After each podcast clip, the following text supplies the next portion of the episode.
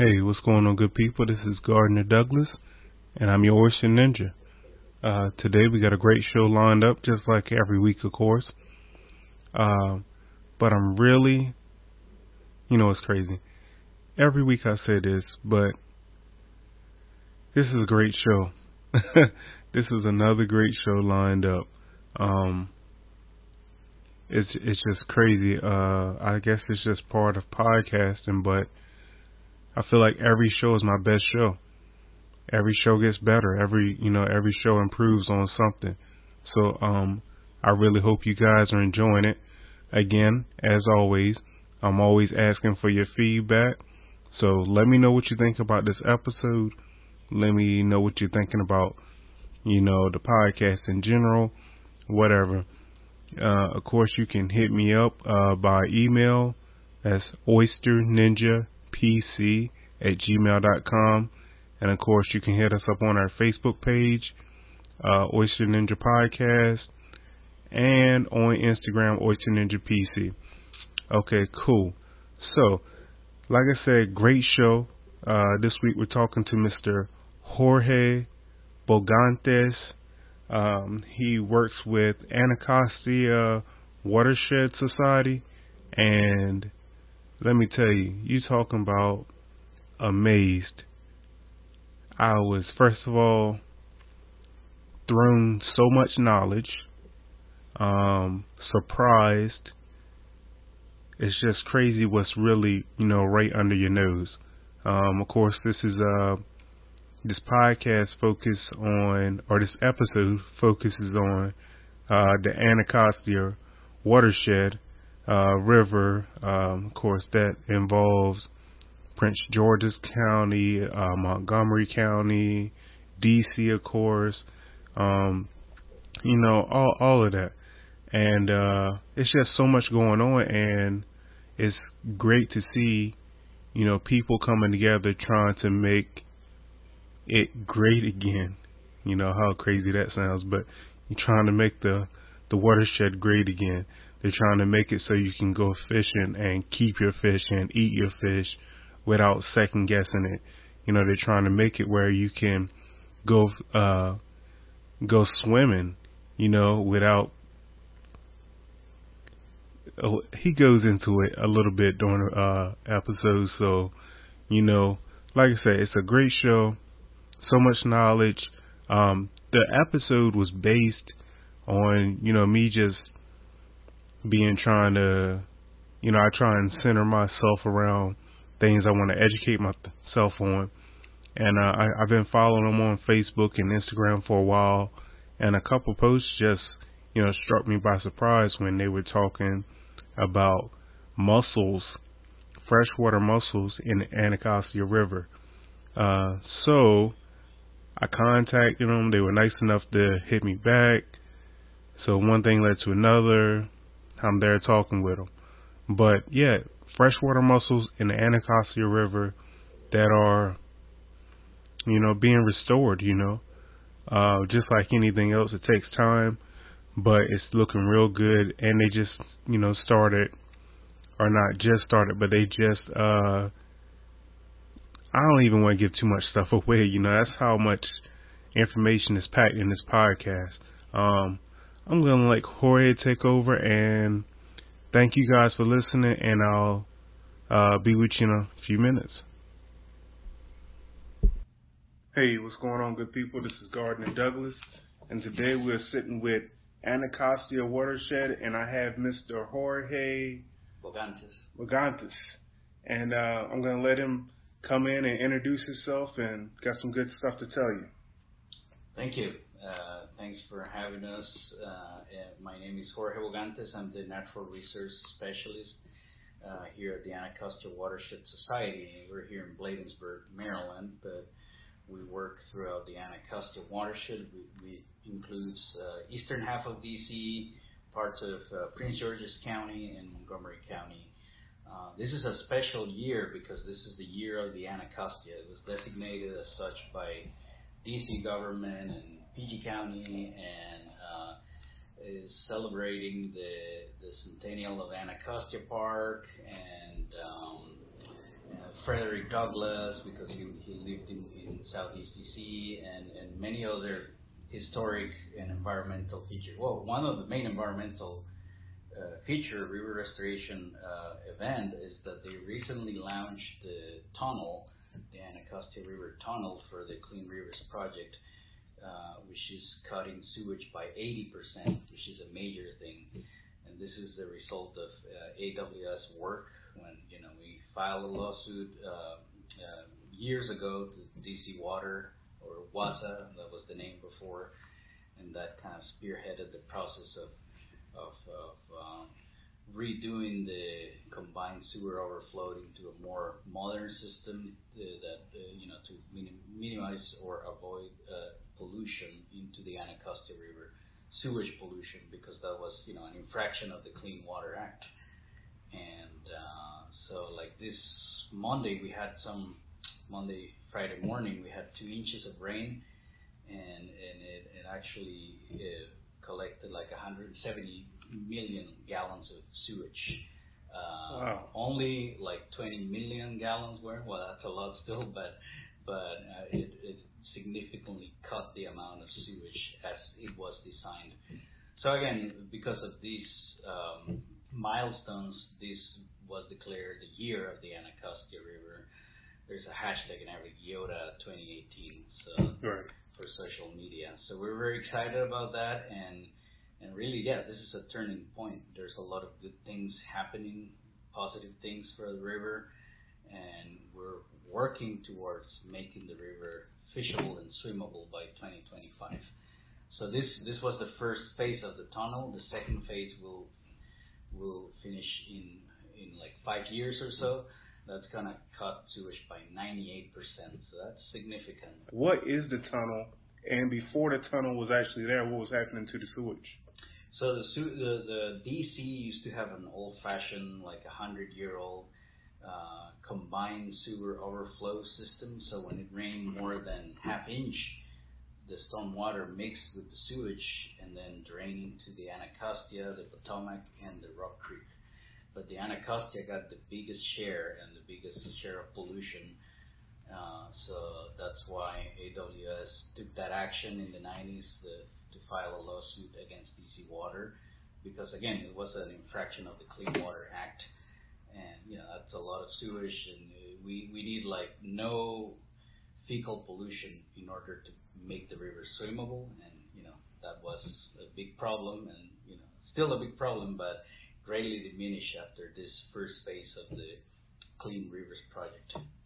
Nice. The tunnel, what is it? Like, it's just. Yeah, so it's kind of like a storage. It's like a, what, like uh, 26 feet in diameter tunnel. A huge tunnel, and you know it's pretty long. I, I don't know the specifics, mm-hmm. the engineering, but but yeah, it, it pretty much uh, stores the sewage, and then it is pumped into the Blue Plains water treatment plant um, and again, before these all used to just dump into the river. So, right. Yeah. Mm-hmm. Okay, well that's good stuff. And you said um, it's doing what twenty percent now? Yeah, yeah, no, eighty is 80. cutting sewage by eighty percent. Oh, okay. So that's a that's a huge. This is really a game changer for the river because we're we're gonna uh, after this year, and from now on, we're really gonna start seeing huge improvements in the river, like in, in submerged aquatic plants, mussels, fish, and a, a lot of the, the the you know the biodiversity, the aquatic biodiversity is just gonna improve from here on. Yeah, that's great news. Yeah, mm-hmm. yeah that's great news. Yeah. Um, so what are uh, what are we expecting to see as far as like wildlife come? Are they going to come back? Are they already there, or is it going to be more wildlife coming back into uh, the Anacostia? Well, I, I expect the so the biggest changes will be like in the underwater grasses or, or that we call submerged aquatic vegetation (SAV). So the SAV beds are gonna increase a lot because the problem before was the, the, the murkiness. The river is too murky, so these plants grow completely underwater. So the water is murky, they cannot photosynthesize, so they cannot grow. So now with clearer water, they can grow pretty well. And and and these plants, these submerged aquatic vegetation are critical because they filter sediment, pollutants. Uh, they are nurseries for fish, crayfish, and aquatic invertebrates, and mussels. So, so there's a lot of life as a result of these uh, SAV beds. So the better clarity, you know, the more SAV we're going to have in the waters. And we're already seeing, you know, uh, AWS has monitored the, the water clarity for over a decade in the river. And in the last three years, we've seen better water clarity. In the last three summers, particularly, we've seen even before the Clean Rivers project. So that, Right. that has been a pattern because you know all the advocacy and all the cleaning efforts going on throughout the watershed. So we're, we were already seeing some improvements, but with the Clean Rivers project, it's just gonna it's just gonna be great from here on. And and again, more SAV is gonna be is gonna mean more fish, more crayfish, more fish, more mussels, more everything pretty much, more birds. Right. yeah. So yeah. Right, 'cause they'll have food to eat, Yeah. and then Mhm. the, everything else. It's, it's just crazy. I that's one thing that really amazes me about Mother Nature is just the full circle of everything. yeah. You know, Mhm. one thing affects another, Right. and you know, yeah. if you take one of those things out, you know, things change, and sometimes you know it's not always for the best. You know, Mhm. a lot of times. Yeah, and the submerged aquatic vegetation, it can be very fragile. There's like numbers from DOE, the District Department of Energy and Environment. They monitor the acreage of SAV. So you can see like uh, how it was uh, pretty bad in years where we had like hurricanes, like it was in the 90s. I wasn't living here, so I, I forget the names, but you know, when, when there was a big hurricane, you know, that means murky water and a lot of disturbance, then the SAV population went down. And then in other years that were more normal, the SAV was going up. So in the last few years, it's been going up and up and up because of the water clarity improvements. Right. Yeah. So what kind of what kind of fish are um uh called Anacostia home? There's like 70 species of fish in the river. Mm-hmm. Uh, but some of the remarkable ones are the the migratory fish, like the like the rockfish. Uh, we have been seeing rockfish, uh, especially here, like Bladensburg Waterfront Park.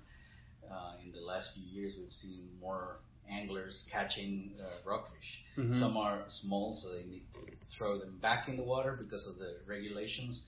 But that's a good sign that we've been seeing more rockfish uh, that you know they migrate from the bay. Right. Oh, and by the way, this is the fish the World Fish Migration Day is happening Saturday. Uh oh.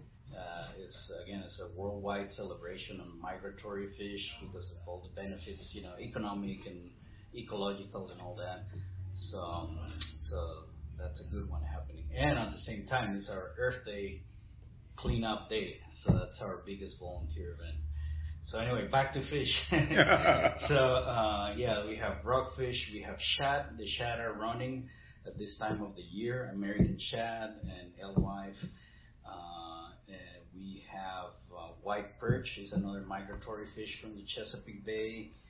Um, and then there's others that have been introduced. Uh, some bad actors, others not so bad Mm-hmm. like uh, blue cats, according to the, the Maryland uh, DNR Department of Natural Resources research. Apparently, they, they can be bad because they eat a lot of other things, including mussels and other fish and other things. And they were introduced from the Mississippi Basin, and you know they can grow pretty big. Oh, yeah, I've seen some big. Like 80 pounds or so. I think is the record for Maryland. Uh, so they can. So we have channel cats, blue catfish, and flathead now catfish. They they are all introduced from other parts of the. They are Native American species, but not native to the Anacostia River. Right. So they are causing impacts. Actually, the sna- the northern snakehead fish has been so famous. Uh, it was introduced in 2005, I believe, uh, in Mhm. Crofton, Maryland, at a pond. And according to the Virginia Tech research, the, they are not as bad as, as we thought. Okay. Uh, their populations are plateauing or in some cases even going down as a result of harvesting right. because they've become a, a popular game fish. You know, we see people here boats with platforms. They are boat fishing, Right. so there's a lot of fishing pressure on the Zinkit. So that has helped perhaps keep the species at bay. So and then others like carp, which you know we see some giant carp like 20 pounds. Those were introduced, I think, like in the 1800s or so, or a long time ago. They do have their impacts. Um, they mess up with the sediment and all that. So, so again, there's a lot of things that have been introduced and species that are native, like the first ones I mentioned, shad Right. and rockfish. They're actually the, on, the only native uh, catfish is the brown bullhead. It's the small catfish. Okay. That one is native to the river. Yeah. Okay. Mhm. Is there any particular reason why the other catfish were introduced? Is was it to Mostly for fishing. Yeah, people wanted to have them around here because they were from other parts of the country. Okay. And for fishing purposes. That's it. That's all. Yeah, yeah. Wow. hmm yeah. See how we do? We just come in and Yeah. want to do stuff our way. Yeah. so let's talk about these mussels. The reason why, uh, you know, I had to get up with Anacostia watershed because I saw these mussels on Facebook, and I was like, I didn't even know, you know, that we grew mussels here locally. right. So let's talk about that. Where, Yeah, where do we start? years ago when I've, I've been here at AWS for nine years. When I first started here, some former coworkers and, and just you know people that support us, they ask they asked me about mussels, and I was ah, there's no mussels in the river. I, I but I started seeing mussels. You know, I do a lot of wetland work, wetland planting, so I'm in the river.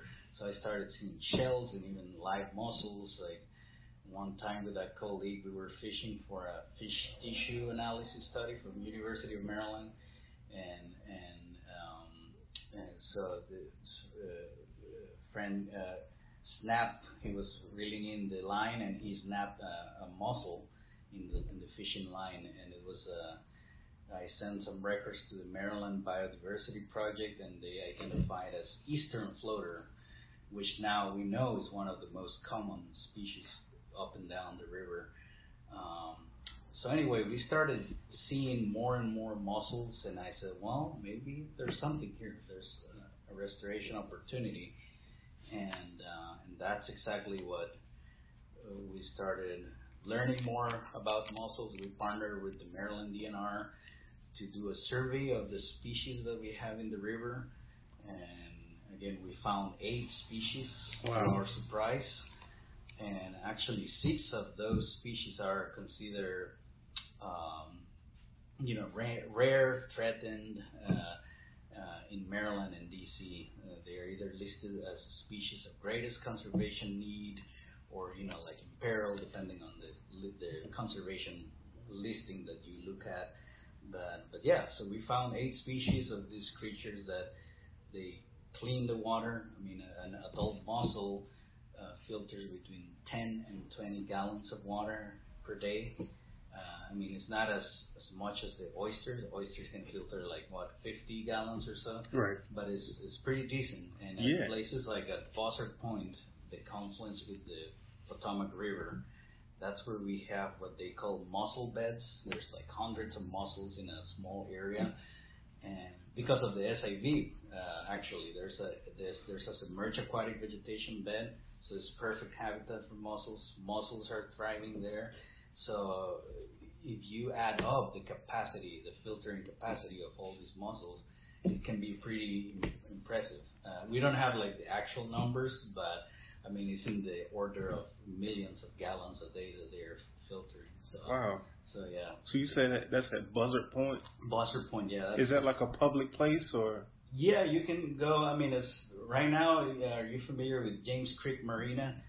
Uh, so, well, there actually there used to be a Buzzard Point Marina, but they removed it, and now there's James Creek Marina. Those are owned by the National Park Service, Mm-hmm. uh, and uh, they're actually building a lot.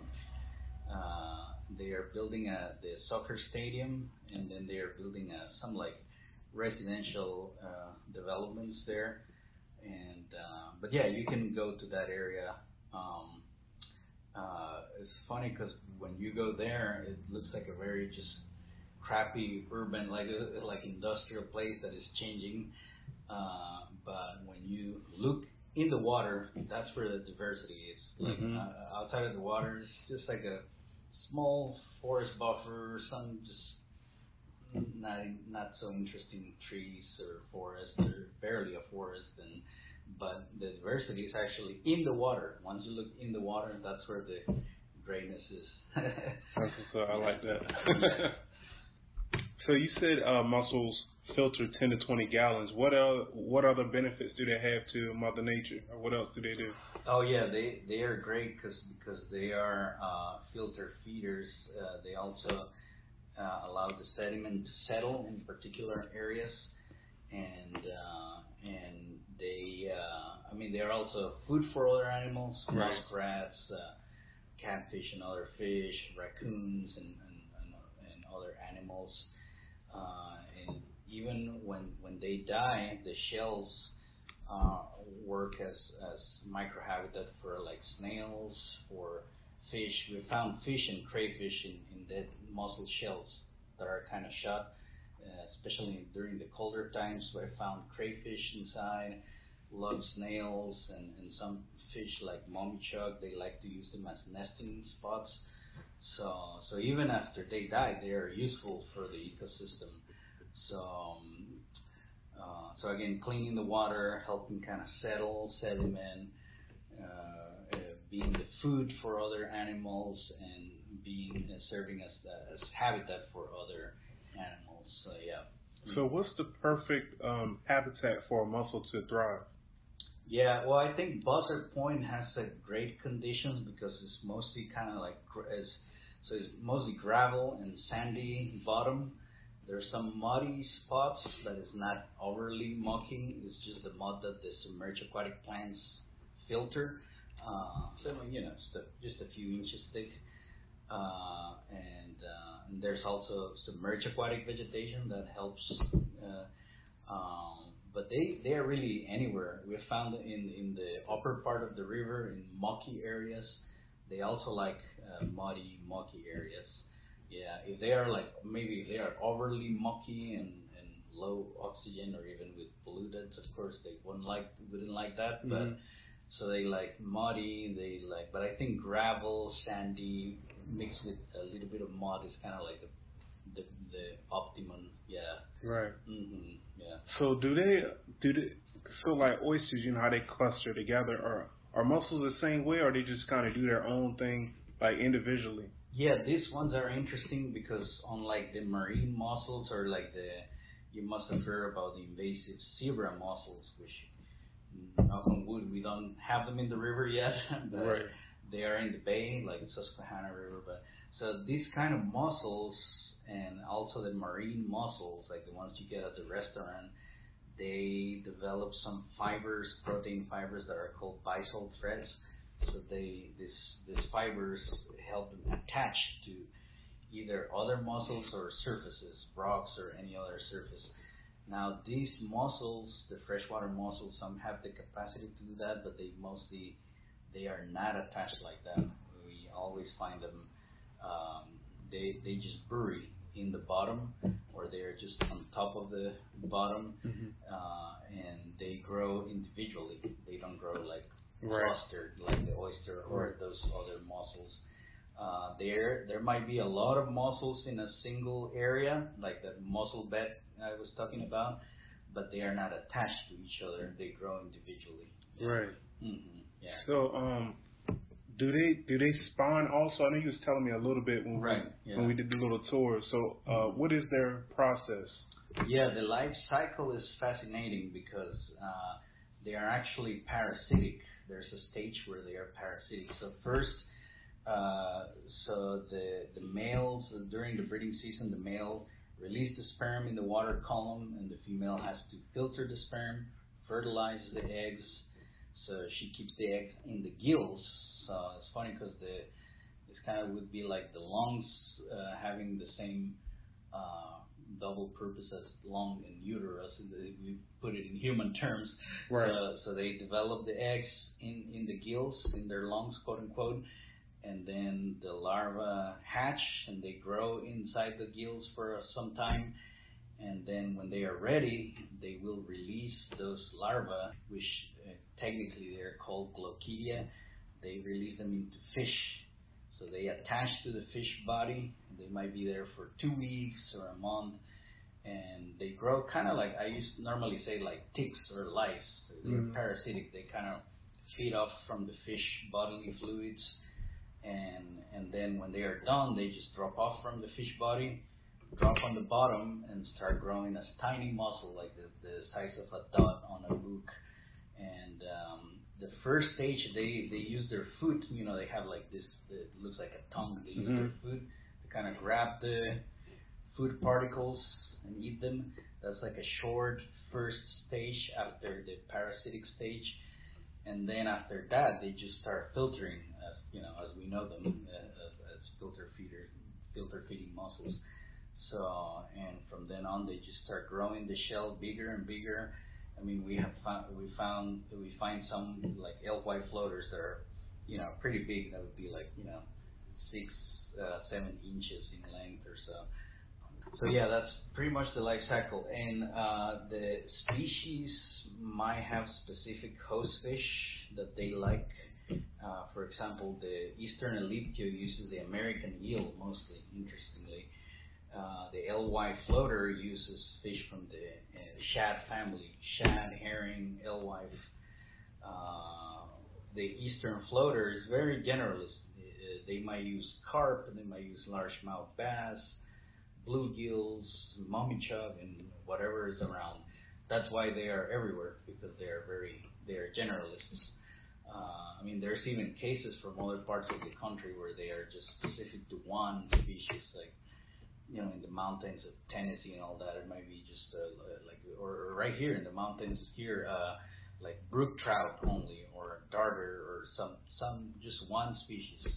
So they are very uh, vulnerable. You know, if there's a fish blockage or something happens to the fish, Right. then the mussel is pretty imperiled. So, yeah.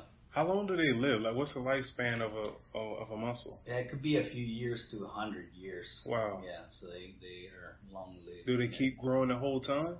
Yeah, they just keep growing the the shell. Okay. Yeah, hmm yeah they they don't shed because some people ask me this like you know like crustaceans like crayfish or lobster that they shed. Right. You know, they they just keep growing the same shell. Right.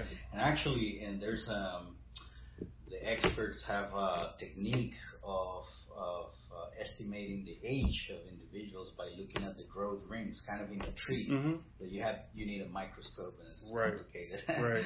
yeah, but it's but it's interesting. Yeah, you can estimate the age by looking at their growth. So um, I was on again. I'm on your, you know your Facebook page, and I was looking, and uh, so you collected some mussels from the river, Mhm. and they spawn. Mhm. So what's gonna happen to those baby mussels? Okay, so yeah, we just started that process. So in March, uh, late March, we collected our first uh, what we call the brood stock. These are four females that were gravid or you know quote unquote pregnant. Mhm. Sorry to interrupt. Yeah. Uh, one more question before we get into that. Yeah. Uh, are are mussels like oysters? Like they only spawn during certain parts of the year, or do they spawn all year round? Yeah, they it depends on the species, but some might be only in the fall, or others in the spring, or others might be like on the summer. Uh, so yeah, I guess it depends on on what species. Like Okay. the ones we're working with are mostly like in the spring. So yeah. So what we did was we collected four gravid females, or you know, pregnant females with larvae. The way you you know they're pregnant, you have to like carefully using like a na- nasal speculum or something like inverse plier to open them uh, a little bit, peek inside into the gills. When they are uh, gravid, you can see the gills are engorged. They're kind of like ribbed and swollen. That's when it, the, you know, the larvae are in there, and um, and so so we collected four females, took them to the national, the Harrison Lake National Fish Hatchery in Virginia. That's in Charles City, Virginia, near Richmond, and they are the experts in mussel culture. And so what they do, or actually, I I brought the females this week. They did their job, and But the, by that I mean that they they kind of secluded them with the largemouth bass, the host fish, kept them there for a few days until they released the larvae into the bass, and then they attached to the bass. In this case, I think they're mostly attached to the gills of the bass, and then the the bass are gonna have are gonna be in a tank for a couple of weeks until the larvae drop to the tank bottom. And they have a system to collect them, and then they're gonna know uh, yeah, we're gonna know how many we're gonna get, and then they keep feeding them with this. Uh, um, algae cocktail, and, and they just keep growing and growing. Right. You know, like a, a millimeter a month or more. Yeah. Mm-hmm. So, um, so yeah, those were the first four. So I actually released them yesterday. I brought them from the hatchery and I released them at the same spot where I found them in Buzzard Point. And then I actually dropped off. We found an alewife floater, gravid female of the alewife floater so in the hatchery, they had the herring ready. So they're gonna put her with the herring and do the infection, and then we'll, we'll see how many mussels we get from that female. That's so great. yeah, it's a it's a it's an interesting process, and um, and yeah, if you get a chance uh, to go to the Harrison Lake National Fish Hatchery, it's nice in Charles City, Virginia. They they also have some ponds and some trails there on the property. So yeah. That's pretty cool. So once the um the baby mussels get to a certain size, Mhm. then what? Will they be released into like the buzzard, or where will they go? Yeah, so we're gonna do like an experiment where we're gonna keep them in uh, what they call fish spawning baskets. These are like kind of like a laundry basket uh, with um, kind of makeshift. We use like swimming pool noodles to keep uh, and tie them with zip ties along the edge to make them floatable Right. and then you know it has like a screen on the bottom and a little bit of sand so they can bury. Uh, and then we're gonna keep like 300 mussels per basket at Kenilworth Aquatic Gardens at the ponds, and then at Heritage Marsh, and then down by the Yards Park in DC. There's like a dock where they do kayaking. Mhm. So we're gonna keep four there, four at Heritage, and like 16 baskets at the Kenilworth Aquatic Gardens. So we're gonna monitor growth, see how they grow and the survival, and then we're gonna keep them in those baskets for about a year. And after that year, we're gonna release them into the river. We don't know where yet Mhm. because also the river. I don't know if you're aware, but they're doing like the the sediment study. You know, the, they are looking at the legacy toxic sites. The river has like five or six legacy toxic sites that are, have a lot of you know nasty pollutants from the past. So they they were doing a comprehensive study to kind of pinpoint where those are and what kind of pollutants. And now the next step will be to fix that problem, which could be like capping or dredging or a mix. We don't know yet, but and we don't know where. It depends on it. So So dredging could help that process. yeah, like scoop the the polluted sediment. Oh, yeah. okay. So yeah, now that's under discussion now by DC government and many partners in the region, including ourselves. Um, And who's doing that study, the sediment study? Well, that was DOE, the District Department of Energy and Environment. They Mhm. they paid uh, Tetra Tech, which is a big consulting firm, and they did all that analysis. Uh, it took them like a year or so. Um, so so yeah, that's actually kind of the next big step in cleaning the river after the you know the tunnels Mm-hmm. this is going to be critical because you know we're not going to the river is not going to be fishable and swimmable until we clean the legacy toxics and uh, and also that's going to determine hopefully in that by the time we're going to be ready to release the mussels which is going to be like in late or like in late summer of of 2019 or even the next year uh, we should probably have a better idea where they're doing whatever they're going to do, mm-hmm. dredging, capping, or a mix of the two. What is capping? Capping is just putting like sand and covering the polluted sediment. Yeah. Okay, so putting a cap on it. Yeah, put a cap on it. yeah. Okay. All right. Yeah, I mean, they all have the risks, so that's why it's a careful and yeah, also political, regardless to say process. Uh, Right. yeah. Yeah, because you never hear anybody saying, "Yeah, let's go dredge." Yeah. So that's why I was like, "When they're gonna dredge it?" Okay, Yeah. all right, Yeah. It might again. It might be a mix. We don't know yet. right. Okay, cool. So, are we gonna see any uh, oysters in the Anacostia? no, uh, because the this is a fresh water system. Of course. So yeah. Mhm. Okay. Yeah. All right. So, um, uh, you you spoke a little bit about the biggest volunteer event. What's going on with that? Oh yeah. So this Saturday is our Earth Day cleanup. Uh, April 21st in the morning, 9 to noon.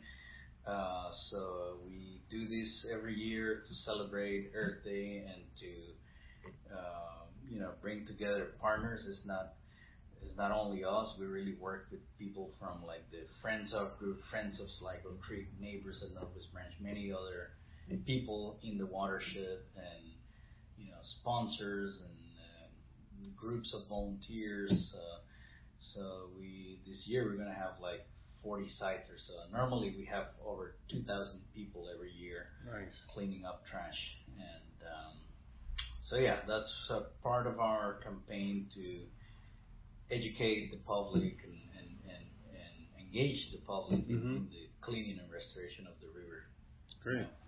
Um, I guess one of the biggest questions I should have asked in the beginning: What's the difference between the the uh, mussels that we eat in restaurants and the mussels that we have in the Anacostia River? Yeah, so the mussels we eat in restaurant are mostly from from uh, the salt water. They often come from the the Prince Edward Island in Canada, eastern Canada, I think. And so that's the main producer in North America. So chances are when you buy at grocery store or get at a local restaurant is from from Canada. Mhm. And uh, yeah, those are saltwater mussels. What we have here are freshwater mussels from a, from a family or lineage that is only in the in fresh waters.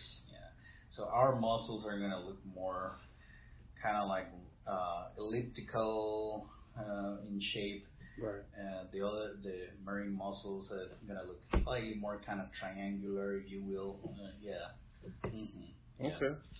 Uh, and anything else you want to put out there? Yeah, like, uh, keep an eye on our social media at Anacostia WS on Facebook, Twitter, and Instagram, and also on our website, which we have a new website uh, for more on the Mussel Project.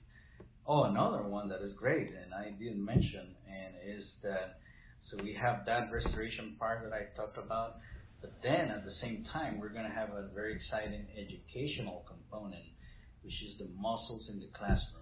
Okay. We're gonna work with five schools to start with, um, and we- we're gonna give, let's say, like a school is gonna, a classroom is gonna get a 10 gallon tank with five mussels, and they're gonna keep those mussels for two weeks or one month in the classroom. They're gonna feed them with the algae, and they're gonna learn about mussel biology and all that. And then at the end of that, they will come to our floating baskets and then eventually into the river. Nice. So this will be a great education component for the kids that we're hoping to expand uh, in the future. This is just kind of the pilot. Uh, we have other similar projects for other, you know, like the SHAD program or Rice Rangers, where the kids propagate wetland plants. So this will be the first one with mussels. So we're excited about that. And we actually um, modeled this program after one in Ohio. We learned about that online, and we reach out to them in Ohio, and they also work with the Kentucky Department of Natural Resources, and uh, they are using another species, but we're pretty much replicating what they do here with the local species. Mm-hmm. So it'll be actually a first one in the region. We haven't heard of any other similar efforts. So, so yeah, Right. we're, we're that's part of why why we're so excited about this mussel effort. And No so, doubt. So it's kind of it's pretty much a new for us, a new for the Anacostia, and yeah, so it's a it's a good thing. Yeah. So, have you guys already reached out to the schools that you you're gonna uh, be working with, or Yeah, to our educators are yeah I think they have five schools uh, that are interested Uh, yeah. Mm-hmm. Okay. Yeah. All right. Uh, what I know we came here for mussels, but now I'm like, yeah, I got that itch. What other restoration programs are y'all doing? Oh yeah, we do. Uh, so wetland restoration in the wetland, we propagate uh, native plants like wild rice, which used to be abundant. Uh, I don't know if you've been to uh, Jug Bay in the Patuxent River. So that's what the Anacostia used to look like in the 1700s. There was this long expanses of wild rice because of so much, you know, destruction in the wetlands. Wild rice was very diminished. So what AWS has been doing is propagating wild rice. We actually collect the seed from the Patuxent River at Jug Bay, and every year we seed it. Um, uh, either in pots or mud bowls or with the kids. We have Rice Rangers program. The kids grow the plants in the classroom, mm-hmm. and then in now at this time of the year they go to the marsh and plant them. Yeah. Uh, so How many years have you been doing that? Uh, that's a good six years or so. Okay. Yeah.